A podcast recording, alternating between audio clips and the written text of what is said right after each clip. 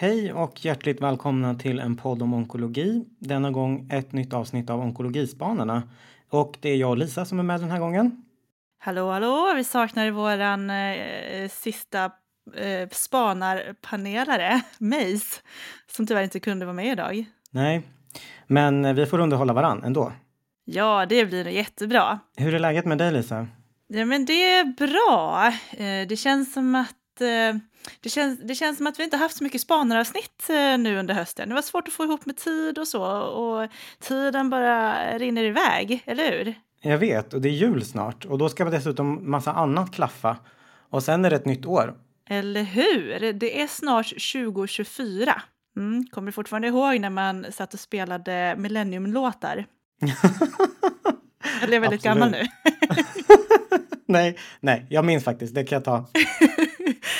Du, vad har du med dig för, eh, för topic så att säga till vårt snack idag? Jo, jag tänkte faktiskt så här att eh, lite i linje med tid, högtid och slutet på år så har jag haft lite reflektioner kring det här som vi gör på jobbet. Vi träffar en hel del patienter. Och det är någonting speciellt med den här tiden på året tycker jag. När man har samtal med patienter både positivt men också när man har negativa besked att ge, när det inte går så bra i behandlingen.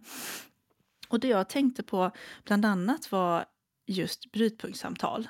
Det känns lite extra att ha brytpunktssamtal vid den här tiden, när det börjar närma sig jul.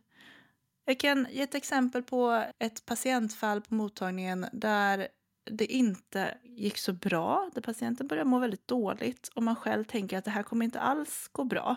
Och innerst inne så har man någon slags tidsfrist där man tänker den här patienten kommer inte klara sig till jul. Och det känns väldigt tufft. Jag vet inte om det bara är jag eller om det är eh, liksom den mentala sinnesstämningen just nu. Men, men det är någonting med att säga att ja, men, troligen kommer de inte få fira jul tillsammans med familjen. Och, och då, då, det har gjort liksom att man får lite så här existentiella, haft lite existentiella diskussioner med olika patienter. Jag tycker det har blivit mycket mer nu senaste tiden. Just kanske för att det är så speciella högtider. Nu är det ju såklart inte alla som firar jul ändå, men när man ändå tänker så här, majoriteten av alla patienter som vi träffar eh, så är det ändå lite speciellt att få säga ja, men ni får fira sista julen eller ja, det, det är liksom två veckor kvar ungefär.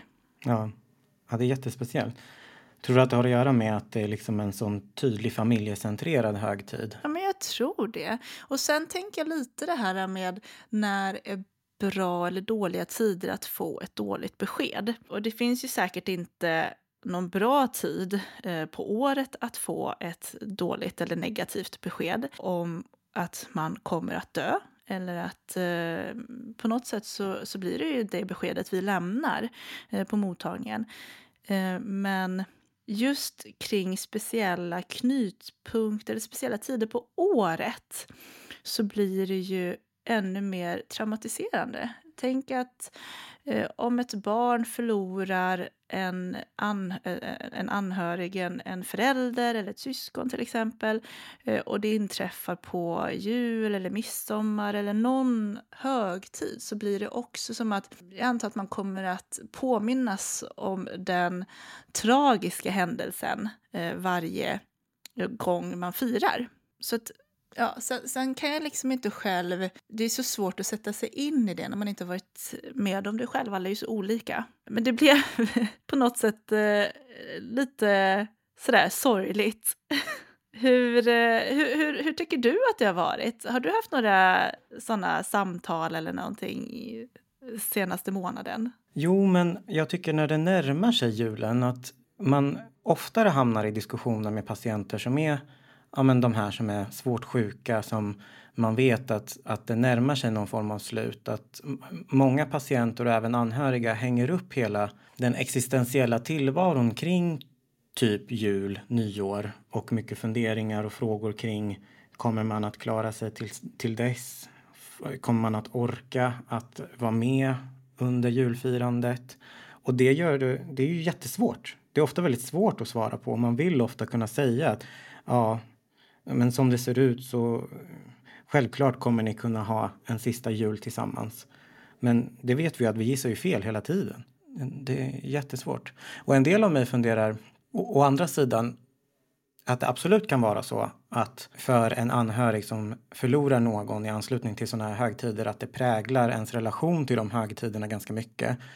Så kan jag också tänka att ja, på något sätt kanske man kan uppleva det lite åt andra hållet. Att om man nu har turen att få tillbringa en sån högtid tillsammans i slutet där man liksom där det leder till att man vid framtida jular eller nyårsafton eller midsommar eller vad det är påminns om den här personen. Att det också kan vara någonting fint. Mm, mm. Ja, men absolut. Att det är liksom tvåeggat. Ja, men det har blivit en hel del såna existentiella tankar och reflektioner och bland annat också bara det här med att när är man redo att Eh, dö. Det, det är också så olika. Man kan, eh, jag tycker vi, vi behandlar så himla mycket patienter, eh, både yngre men också äldre. Och i och med att vi kan behandla mer och mer, vi har fler behandlingar och eh, mer att erbjuda patienterna så blir det på något sätt också upp till oss som onkologer att fundera på när är det dags att säga stopp. Och där är det så olika när man pratar med patienter. Man kan ju ha en 97-åring i princip eh, som säger att de skulle gärna vilja leva 15 år till. Medan en 66-åring kan tycka att ja, men jag har levt livet eh, och eh, eh jag är nöjd. Så det är också så här, vad ska man dö av? När ska man dö? Vem bestämmer när man ska dö? Ja, Nej, men supersvåra frågor. Och det känns som att man hela tiden behöver vara lyhörd inför vad den patienten framför en Alltså, man blir nästan förvånad för att man kan ha en bild av hur man tänker sig att den här personen kommer tänka kring de här villkoren för död. Men ibland blir man liksom förvånad eller chockerad på något sätt. Mm. Och ibland är det för anhöriga skull också, tänker jag. Att man, Eh, att man tänker att anhöriga skulle bli så ledsna så att man kämpar för deras skull. Lite också att men, man vill gärna fira till exempel då jul tillsammans med familj och anhöriga en sista gång. Men, men, men det, det är svårt det är inte alltid man har tid att ha den här diskussionen på mottagningarna. Jag känner att man är väldigt pressad med att eh, hinna med den medicinska bedömningen. Att eh, eh, de här lite mer existentiella frågorna som kan ta så lång tid hinner man inte riktigt med. Och där är det väl viktigt också att man tänker att eh, då och då behöver man stanna upp och fundera lite grann kring vad vill patienten, vad, vad, är patientens mål? Mm. Och lite som du säger, jag tror att jag har nog också ändå märkt av att när vi närmar oss de här tiderna så får sådana bitar lite mer utrymme eller man märker att det kommer upp på tapeten mer. Även om jag själv upplever att det kan vara utmanande och svårt att hitta rätt verktyg eller hitta, rent ut sagt att hitta tid till det. Men att det känns både så meningsfullt och egentligen på något konstigt sätt ganska intressanta och roliga ämnen att prata kring, men svåra. Mm, mm. Ja, verkligen. Nu blev det en hel del raljerande kring eh, lite sorgligare ämnen mm. och diskussioner här i slutet på ja, året. Ja, Men jag tänker, lite av det som man gör i slutet av åren är ju lite grann som en wrap-up. Ja. Jag tänker, på något sätt så blir det ju som en wrap-up av livet.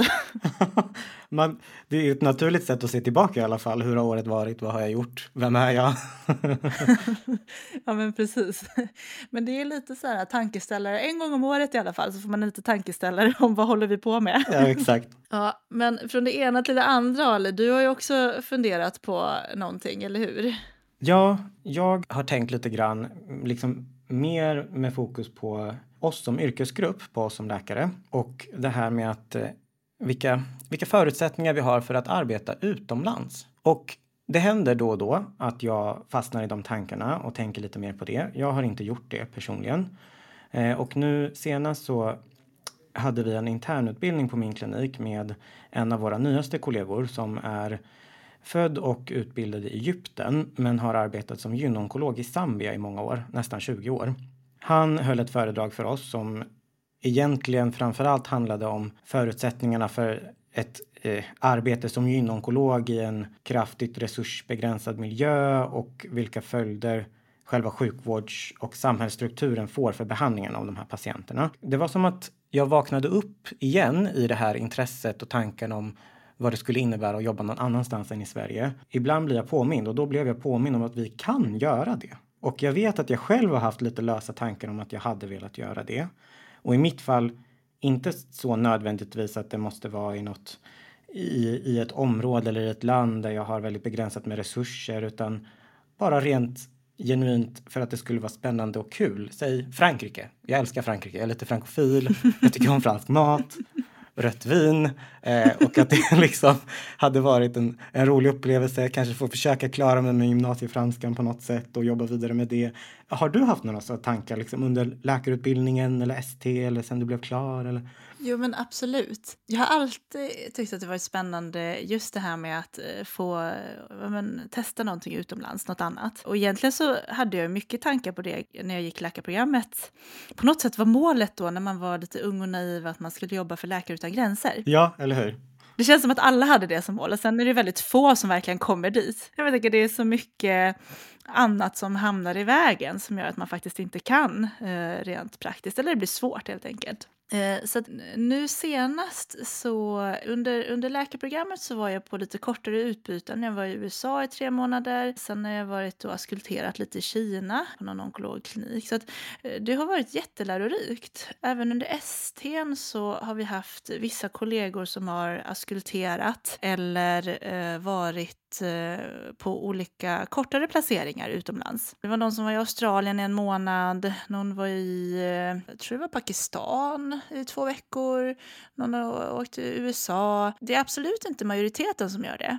Det är få som gör det. Även jag gjorde ett försök, kanske lite halvhjärtat försök, under covid-pandemin, tyvärr. Okej, okay, svårt spontant? Det var svårt. Eh, det gick inte alls. nej, nej, man fick ju inte röra sig någonstans. Det var typ, eh, vi har Ja, det var, svaret var jättekul att du är intresserad. Eh, vi har totalt besöksförbud. Återkom senare. Och sen blev jag klar. Så det har inte varit snack om det. Men, men jag tänker, det hade varit väldigt roligt. Inom de kirurgiska specialiteterna så känns det som att det är vanligare. Eller hur? För det var en annan grej jag funderat på. Vilka, vilka specialiteter tror du öppnar upp enklast om man vill arbeta i andra länder? Du hade varit på en onkologklinik i Kina, visst var det så? Jag var på en onkologklinik i Kina bara för att se lite grann hur de jobbar och där är det ju helt annorlunda. Det, systemet funkar helt annorlunda. Det är mycket mer ansvar på patienten som har sin egna journal med sig, en perm. Eh, man som läkare träffar ungefär 80 patienter per dag. Det är liksom, eh, på tal om det här med att ha existentiella samtal kring jul, det finns ju inget utrymme alls för det. Det är väldigt mycket in och ut. Eh, men, men det är på något sätt inte heller alltid bra, men det gör att man också får en liten eye-opener för hur vi jobbar. Och så tar man med sig lite hur de jobbar. Så jag, jag, tror att det finns väldigt mycket att lära och jag hade väldigt gärna velat eh, vara på ett ställe med kanske duktiga onkologer också. En bra onkologklinik eh, där man jobbar med duktiga onkologer inom det område som man själv är intresserad av. Både för att skapa kontakter för jag tänker också att det är väldigt viktigt med ett bra nätverk för erfarenhetsutbyte och samarbeten, men också bara för att Eh, se lite hur de jobbar, vad kan vi ta med oss? Plus god mat, jag tänker så här Kalifornien, det är liksom bra klimat, det är lite varmt i solsken, speciellt nu ute i snöslasket då. Eller hur? Och det, var, det stämde väldigt väl med att jag fick det här uppvaknandet och började tänka i de banorna eftersom det här föredraget som kollegan höll var någon gång i så början på november när det bara var mörkt, deppigt och man kände att nej, här vill jag inte vara just nu.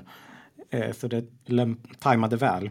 Ja, men precis. Sen blir det alltid svårt att komma in och jobba som onkolog, tänker jag, utomlands om man är, lite, om man är på kortare placeringar. Sen, sen, vet jag i och för sig inte riktigt hur det går till liksom, med de kirurgiska specialiteterna, men jag vet att det finns många fellowship, men då är man ju kanske mer ett, två år i alla fall. Så att man verkligen kommer in i det. Mm. Vet du någon som, om man tänker nu i ST-väg, vet du någon som under sin ST har liksom mer tjänstgjort någon annanstans? Alltså mer än fyra veckor och askultera och se, utan som har tagit, varit i ett annat land och använt sig av den tjänstgöringen i sin ST. Det känns ganska ovanligt. Det vet jag faktiskt inte. Nej, det, det, och sen vet jag faktiskt inte vad Socialstyrelsen godkänner, men det måste de ju ja, godkänna. Jag kollade på eh, eh Sveriges Läkarförbunds hemsida kring vad de skriver om det.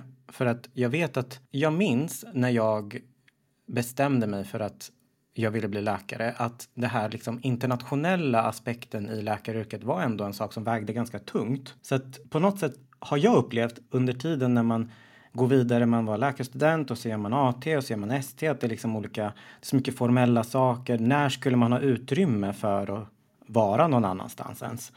Och tydligen, i alla fall som SLF skriver på sin hemsida, så säger de att man kan göra upp till fyra år av sin ST-tjänstgöring i ett annat land. Det var förvånande för mig, för det är inte någonting som jag kände mig så informerad kring. Men jag förstår det som att haken eller hållpunkten är att kraven på dokumentation blir så mycket högre.